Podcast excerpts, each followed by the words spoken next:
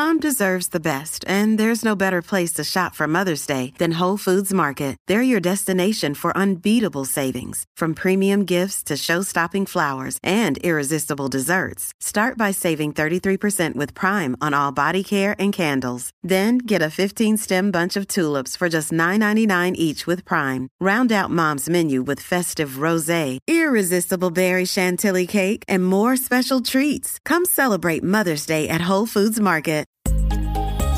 Welcome to this podcast. I'm Dr. Caroline Leaf, and I'm thrilled that you've joined us today as we talk more around the topic of wellness and the mind brain connection when it comes to eating, and, the, and then the 80% influence that the mind has over food choices and the digestion of food. All these wonderful tips based on my book called Think and Eat Yourself Smart and the accompanying online program called 63 Days to Think and Eat Yourself Smart. Today we're going to talk about fats and proteins, which is a big subject.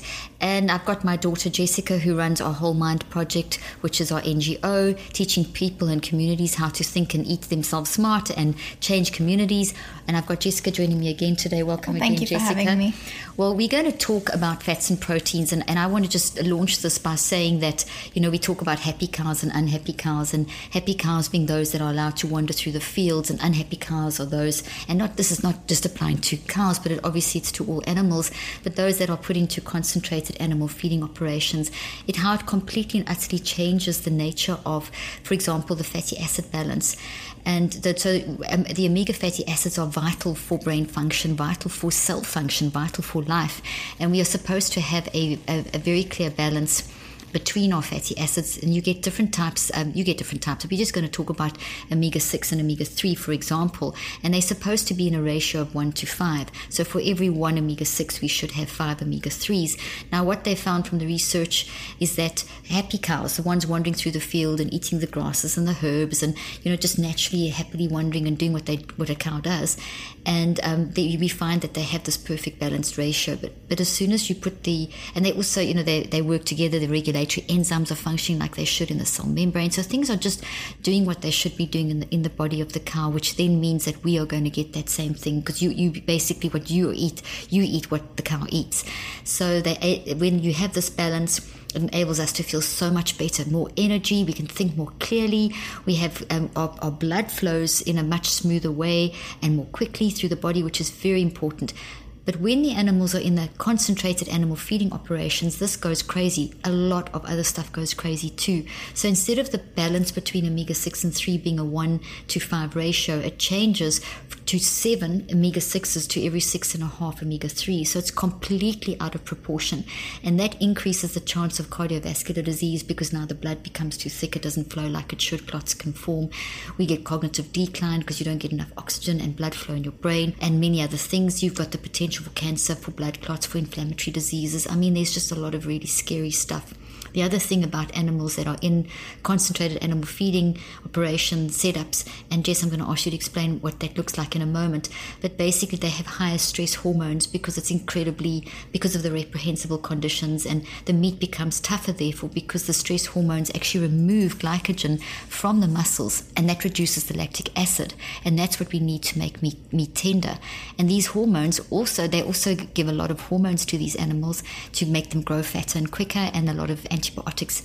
Um, and this, when you have such a lot of hormones added, what happens is affects the, the, the, vital B complex vitamins, zinc, copper, chromium, antioxidants such as glutathione, potassium ion. All these things start changing, reducing vitamins A, E, C. Um, the antibodies given for constant infections go into the meat and to us. So basically, you know, it's just disrupting the whole balance inside the actual protein of the animal. Jessica, do you want to just add to this? Yes, so the concentrated feeding operations are essentially um, taking the logic that we spoke about earlier of monoculture and applying it to livestock. And so, really having a lot of animals in small confined um, operations, I mean, or in small um, spaces where they're just, it's basically a meat factory. Um, to produce large quantities of meat, whether it's pigs or whether it's cows or whether it is goats, I mean, chickens, any sort of meat.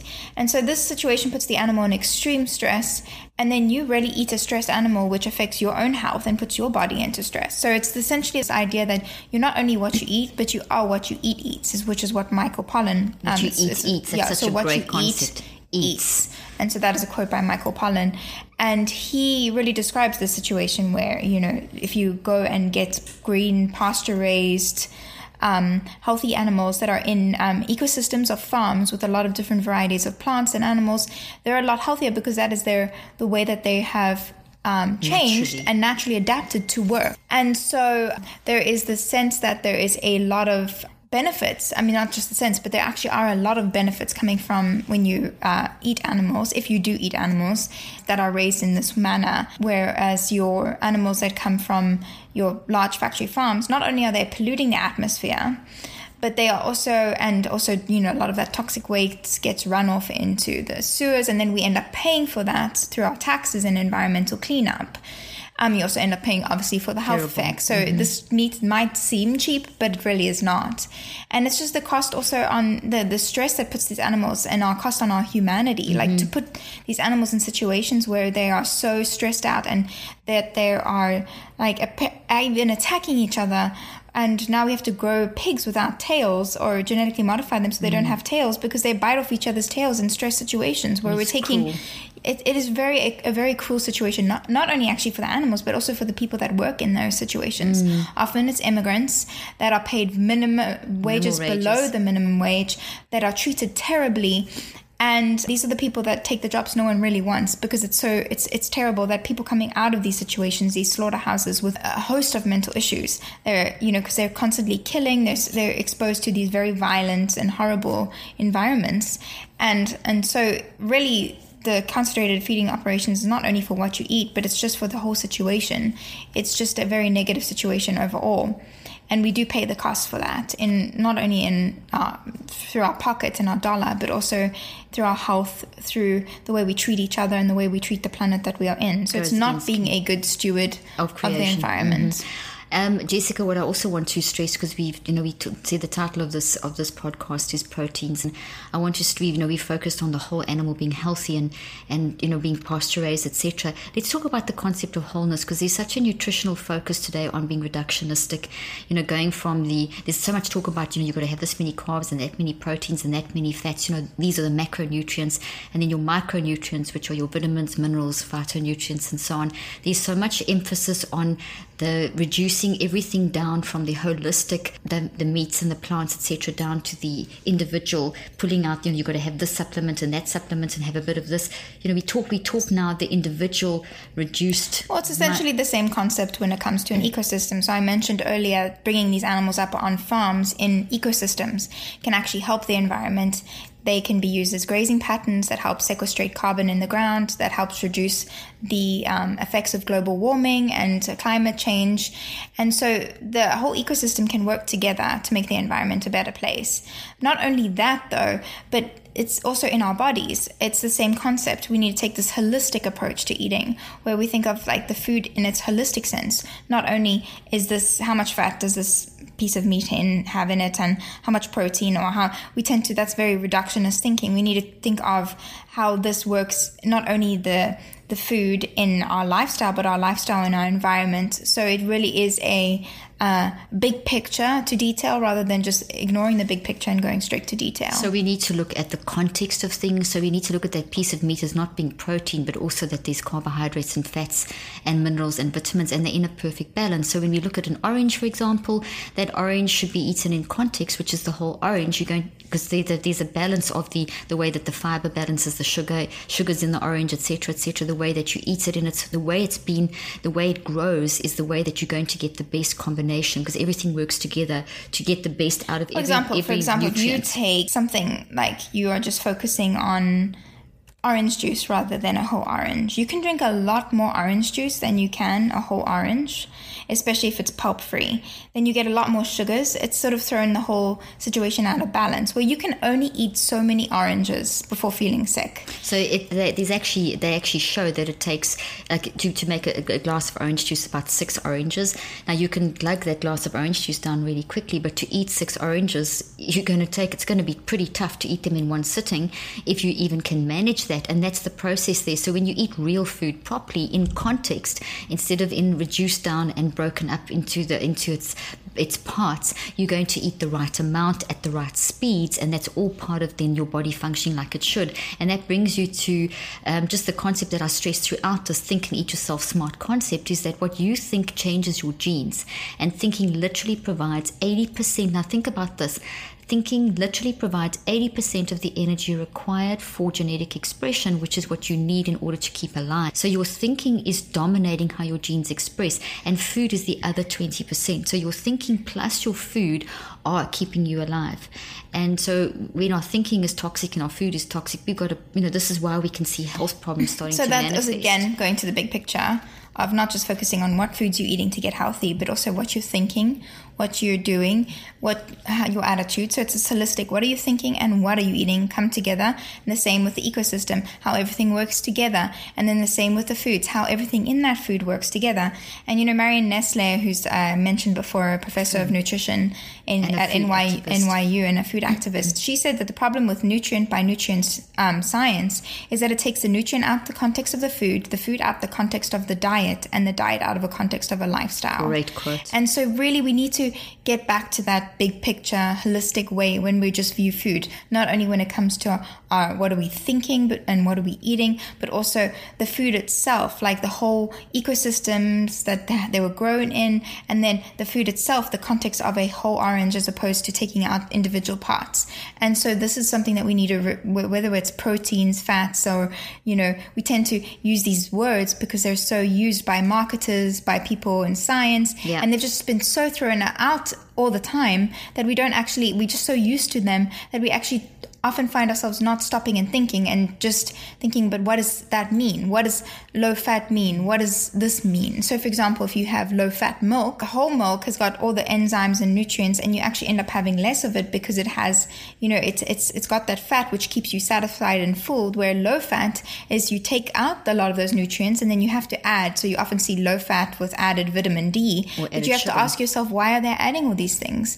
and then you the also beginning. end up consuming more of that, and so the same with protein, fats, carbohydrates. Whenever you hear these big words, think first about the, the concept and like the, the context of the food in a lifestyle in your lifestyle. So that milk example that jessica's given is also when you remove the fat you actually then increase insulin because your body now has got the fat would actually balance out the insulin. So you get that a negative reaction inside your body and that insulin will affect your brain function as well. So we do need protein we do need fats. We're going to talk a bit about fats as well. We do need protein to build maintain and repair all our bodily systems.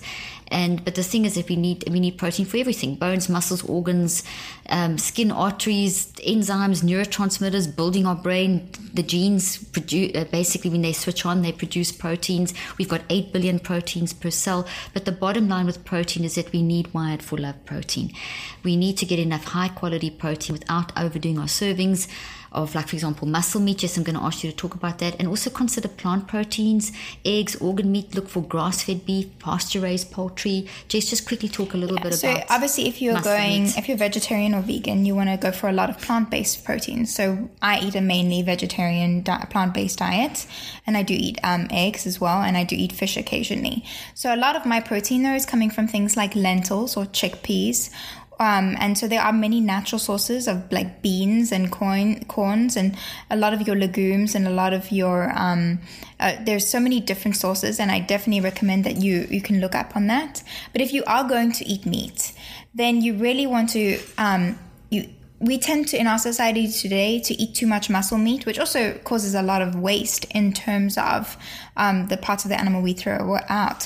Where in previous civilizations, they have really valued the entire animal, especially the the organ meats, which are actually higher in nutrition um, and higher and, and also lower in like your, your your the bad fats. And they have a better nutrient content and a better fat content. So this organ meats like liver you know things like that if you are going to eat meats. And also a lot of like the bones and the bone broth for the, all the different nutrients it can give you like collagen. So if you are going to eat especially bone broth is a great way to reduce your waste and also reduce your meat consumption.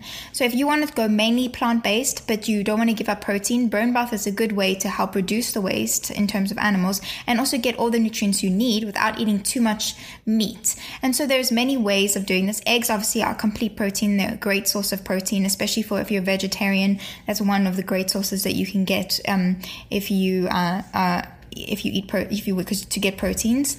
Um, and so there are many ways, but I mean, really, if you are going to, first of all, the thing is with proteins, you always want to reduce your consumption, not because oh they're bad for you and they're going to kill you. Um, obviously, depending on what type of proteins you're eating, because obviously you want to always go for like grass fed or pasture raised or hormone free, as natural as possible, as close to farm the farm as possible, avoiding any factory middlemen. But you also want to be able to get humanely raised meats, obviously, because we need to care about the way that we raise our meats. And also, you want to um, focus in on your organ meats and also your bone broths and eat less muscle meat and eat less meat in general because the meat tends to push away the vegetables on your plate. So if you're eating more meat, you're going to be eating less fresh produce and eating less grains. So you need to make sure that your meat is a very um, is a limited part of your diet. It's not obviously with everything you need to eat, eat it in balance not not and you don't want to eat it in excess because so the studies your, show that this is the closest. Remember you're getting your plants from other your proteins from other things as well. So just one more point about this and we're going to close off this podcast is that you need to just if you may not know that the chemical messengers of the brain are made from amino acids and proteins break down into amino acids and fats. And these these chemical messengers actually relay information between the neurons and help your your memory and your thinking to actually function. So we really do need to regulate this. So the bottom line is we have to be very careful of messing with our protein because it's going to mess with our minds. So let's let's be careful how we use our proteins in our diet.